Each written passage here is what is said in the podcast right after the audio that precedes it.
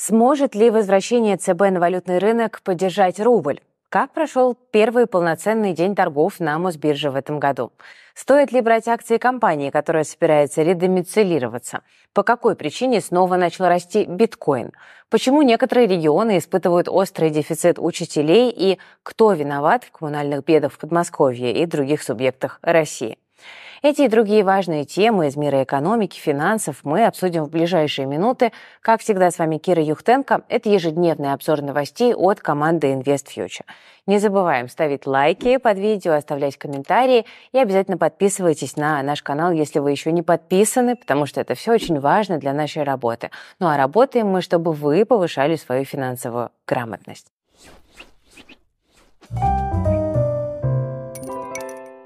Друзья, начать сегодняшний выпуск я предлагаю с новостей позитивных, тем более, что они касаются нашего многострадального российского рубля. Во вторник курс доллара на Мосбирже впервые с 29 декабря опустился ниже 90 рублей. Евро стоил чуть более 98 рублей. В последний раз такое у нас было в середине прошлого месяца. Главная причина сегодняшнего укрепления – это возвращение ЦБ на внутренний валютный рынок. Регулятор начинает покупать и продавать валюту из ФНБ.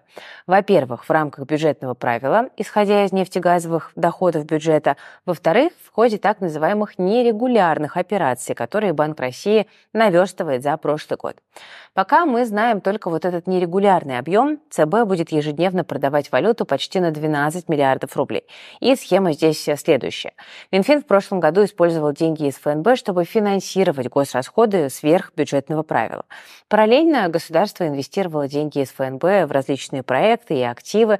Чтобы обеспечить эти расходы, ЦБ не продавал валюту из резервов, а просто давал Минфину рубли в нужном объеме. Ну, то есть, по сути, печатал деньги. И вот сейчас ЦБ решил эту как бы эмиссию компенсировать. Почему рубль начал укрепляться, возникает вопрос. Продажи валюты всегда делают ее дешевле, ну а значит это на руку рублю. Но, правда, после 12 января ситуация станет посложнее, тогда мы должны узнать объем покупок или продаж по бюджетному правилу, их суммируют с нерегулярными операциями ЦБ, и в итоге поддержка рубля может усилиться или, наоборот, ослабнуть. Ну, получается, как в истории с котом Шрёдингера, который одновременно и жив, и мертв. Однако при любом раскладе резких движений в ближайшее время время быть не должно в рубле. Рынок уже несколько месяцев в курсе планов ЦБ и успел подготовиться, то есть снизить как раз-таки курс валют. Ну и сам регулятор специально размазывает свои продажи, покупки на весь год, распределяет, чтобы меньше влиять на рынок. Сейчас ЦБ будет занимать около 10% объема торгов юанями. Большинство экспертов считают, что в первом квартале этого года рубль точно продолжит укрепляться. Ну, например, в национальном рейтинговом агентстве ждут 85-90 рублей за доллар до конца лета. Такого же мнения и в БКС придерживаются, но, правда, во второй половине года рубль может начать силу терять, об этом тоже многие эксперты говорят. Ну вот в цифре брокеры ставят на доллар по 100 уже к концу второго квартала. При этом аналитики, допустим, Финама и ПСБ вообще допускают постепенное снижение курса до 110 рублей за доллар. Я напомню, что максимальный курс был зафиксирован в марте 22 Тогда доллар больше 120 рублей стоил. Ну, собственно, вопрос к вам. Какие у вас ставки, друзья?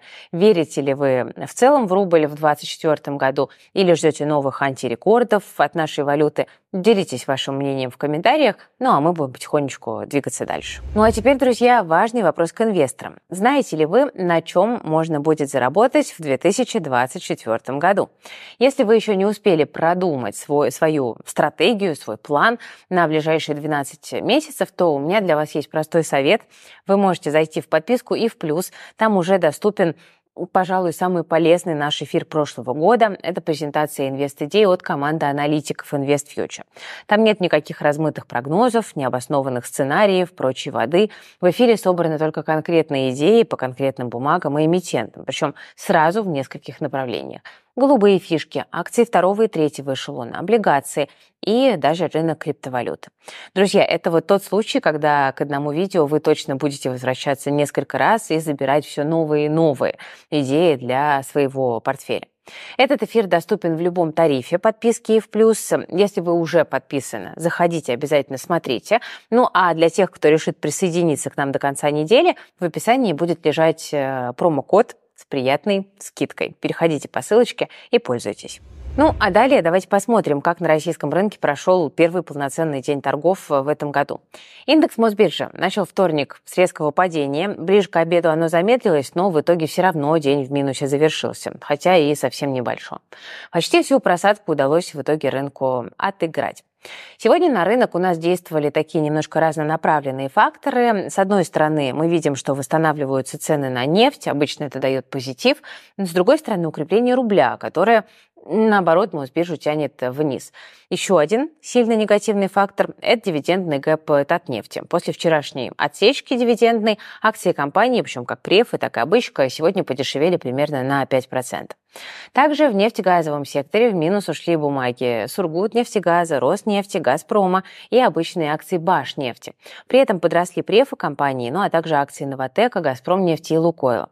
11 января Совет директоров Красного гиганта подведет итоги прошлого года и обозначит задачи на следующие 12 месяцев. Вероятно, инвесторы ждут от Лукойла позитивных новостей и заранее акции как бы подкупают, подбирают. В лидерах роста сегодня бумаги VK. Во вторник они на 5 с лишним процентов выросли, ну а с начала года более чем на 11.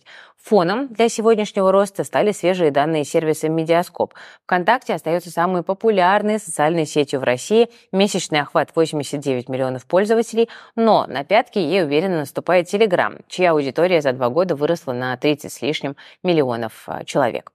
Сегодня акции VK торговались выше 620 рублей, при этом аналитики БКС ставят на 700 рублей за бумагу в долгосрочной перспективе. Но тут важно отметить, что акции Викей исторически показывали серьезную волатильность, ну а в прошлом году по котировкам сильно ударила редомицеляция компании. После возобновления торгов на Мосбирже бумаги Викей падали там почти на 20%, на 17%. И причиной тогда стал навес продавцов, которые не могли продавать расписки Викей на российском рынке до редомицеляции. Ну, вообще, возвращение отечественных компаний в родную гавань – это такой момент достаточно тонкий. Подумайте об этом. Вот если летом новость о переезде вызывала мгновенный позитив, то теперь многие таких бумаг все-таки опасаются. Ну, мол, все, кто надо, купил, сейчас компании перерегистрируются и бумаги скинут, как это было вот с тем же Викей. Да, получается такой вот в каком-то смысле легализованный pump and dump. Но на самом деле не так все просто тут. Во-первых, все зависит от бизнеса. Ну, например, Викей – компания компания, ну, немножко как будто бы вот на данном этапе слабоватая как бизнес. Конечно, спекулянты сольют да, любую бумагу там, на переезде, но вот инвесторы с более длинным горизонтом планирования хороший бизнес продавать точно не будут. Во-первых, основа позитива при редомицеляции – это возможность выплачивать дивиденды. И если там вот тот же Викей да, дивидендов не платил и не платит, то, например, там мать и дитя, EMC, Эталон, там даже Global Trans – это компании, которые накопили много денег на счетах и могут довольно жирные дивиденды выплатить. И в таком случае вот напрашивается вопрос, а не поздно ли брать? Ну, вообще, покупать переезжающие компании под хорошие перспективы бизнеса и дивов, на мой взгляд, не поздно точно. Да, там лучше бы пораньше, многие бумаги уже с лета подорожали, но в целом эта идея до сих пор выглядит довольно интересной для инвестиций. Среди любопытных эмитентов, которые сейчас планируют переезжать, я бы выделила холдинг TCS Group, который владеет Тинькофф банком. Вот вчера должно было состояться внеочередное собрание акционеров по вопросу редомицеляции но его решили на 15 января перенести. В перспективе смена прописки позволит банку вернуться к выплатам дивидендов. Их приостановили в ноябре 2021 года. Вот сегодня бумаги ТКС более 1% прибавили. В то же время почти весь остальной банковский сектор ушел в минус. Аналитики ПСБ считают, что на горизонте 12 месяцев бумаги компании могут еще там, почти 30% а, прибавить. Довольно оптимистичный прогноз. Тут я напомню, что последний отчет ТКС серьезно превзошел ожидания экспертов. Чистая прибыль за 9 месяцев прошлого года превысила 60 миллиардов рублей. Это почти в 6 раз больше, чем за тот же период 2022. При этом рентабельность капитала выросла на 27%, но общее число клиентов на конец третьего квартала превысило 37,5 миллионов человек. Банк продолжает удерживать лидирующие позиции на рынке финансовых технологий, так что продолжаем за ним наблюдать. Ну, тем временем, на нашем строительном рынке лидер сейчас сменился, причем впервые за пять лет. Первое место по объемам текущего строительства занял девелопер «Самолет». Последние пять лет лидером по этому показателю была компания «Пик», но вот самолет ее немножко сместил. Сейчас самолет строит 239 многоквартирных домов в шести регионах, ну а общая площадь возводимого жилья превышает 5 миллионов 300 тысяч квадратов. Для сравнения, у «Пика» на 800 тысяч меньше – Третье место в рейтинге занимает группа ЛСР. Она сейчас строит чуть более двух миллионов квадратных метров жилья. Бумаги самолета вот на этих новостях прибавили около процента, а вот акции ПК и ЛСР сегодня ушли, наоборот, в минус. Пока рынок российских акций снижался, мировой рынок криптовалют, наоборот, набирался сил. За сутки его капитализация выросла на 6,5% до 1 триллиона 700 миллиардов долларов. Самая популярная монета биткоин накануне подорожала до 47 тысяч долларов впервые с апреля 2022 года. Большинство аналитиков связывают ажиотаж на крипторынке с ожидаемым одобрением спотовых биткоин ETF в США. Это может стать таким важным для рынка триггером. Американская комиссия по ценным бумагам и биржам такое решение может принять уже на этой неделе. Что вообще такое спотовый биткоин ETF? Давайте вспомним, почему его одобрение имеет такое большое значение. Ну вот по порядку. Давайте начнем с базы. ETF у нас как расшифровывается? Это Exchange Traded Funds, да, то есть фонды, торгуемые на бирже. Это тип инвестиционного фонда, акции которого обращаются на традиционных биржевых площадках, таких, скажем, как NASDAQ или NICE. Там эти акции просто купить, и имея такую бумагу, вы тем самым владеете долей в активах фонда. При этом фьючерсный ETF на биткоин появился еще в 2021 году, ну а сейчас речь идет о спотовом.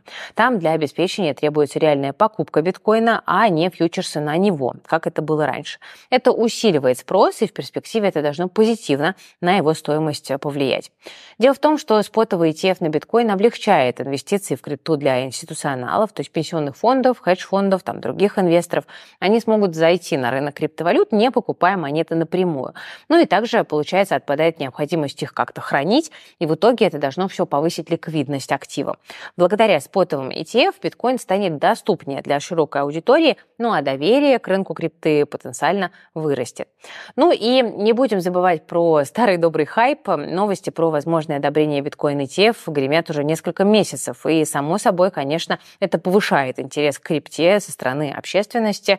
Э, люди думают, что это даст какой-то буст и пытаются прикупить.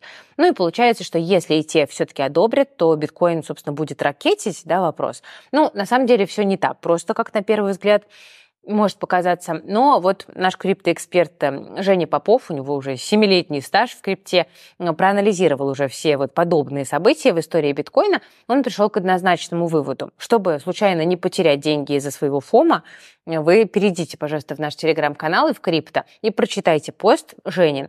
QR-код на экране, ссылочка в описании будет, сам пост будет в закрепленном комментарии висеть. Ну и вообще, кто крипто интересуется, обязательно подпишитесь на каналы в крипто, потому что там полезно. Ну а мы переходим к следующей теме. Знаете, вот вроде бы наступил очередной год, и, как всегда, хочется чего-то нового и свежего, но, к сожалению, старые проблемы пока не спешат никуда уходить. Ну, вот взять, например, рынок труда. Весь прошлый год мы говорили о дефиците специалистов там почти во всех отраслях, которые требуют более-менее высокой квалификации. И, среди прочего, мы затрагивали сферу образования тоже. Ну, и вот, как говорится, не опять основа. Как показало свежее исследование «Известий», как минимум в 20 российских регионах школам не хватает педагогов. И это при том, что из 89 субъектов страны э, на запрос издания только лишь 30 ответили. При этом дефицит учителей отмечается по самым главным предметам, по математике, русскому и литературе. Конечно, нагрузку стараются распределить среди тех, кто есть в штате, но как, там, не знаю, учитель биологии может полностью компенсировать математика, да, ну, наверное, никак. Ну и своей работы у него, как правило, тоже хватает, так что это явно не решение проблемы. При этом в отдельных случаях доходит до того, что в школах просто не проводят уроков по некоторым основным предметам, и это на самом деле выглядит как проблема. Ну вот, например, в Самарской области женщина журналистам рассказала, что у ее дочери семиклассницы с октября не было ни одного урока русского и литературы. Тут даже интересно, как э, будущие выпускники этой школы сейчас к ЕГЭ готовятся, который всего через полгода пройдет. Ну, в общем, ситуация такая, мягко говоря, сложная. Местные власти хоть и заявляют, что большинство школ полностью укомплектованы учителями, но все-таки признают нехватку кадров в некоторых из них. Да, то есть это проблема, которая, в общем-то, ну, есть. Ну и, как вы понимаете, там, Самарская область – это только лишь пример, потому что проблема вполне себе распространенная. Учителя просто уходят из государственных школ там, в частные за лучшими условиями, за лучшими зарплатами. И вот, да, там в традиционном образовании там часто помимо преподавания на них еще очень много там бумажной, электронной отчетности. Учителя тоже от этого бегут. И при этом их доходы оставляют желать лучшего. Ну, просто вот вдумайтесь, по данным профсоюза «Учитель», в 75 субъектах России оклады школьных педагогов ниже МРОТа. В нескольких регионах, ну, например, там Карачаево-Черкесия или Вологодская область, вообще встречаются зарплаты ниже 5000 рублей. Конечно, там есть надбавки да, различные, которые выплачиваются учителям. Где-то есть там северные коэффициенты и так далее. Там многие сразу на 2-3 ставки работают, но тем не менее, согласитесь, ну как-то это не очень правильно, да, что оклад преподавателя, который посвящает все свое время обучению наших детей, может быть в 4 раза меньше минимального размера оплаты труда. Так что, ну, наверное, не мудрено, что педагоги уходят в частные школы или вообще профессию меняют. При этом вот в Минпросвещение заверяют, что никакого дефицита учителей у нас нет, и все вакансии закрыты.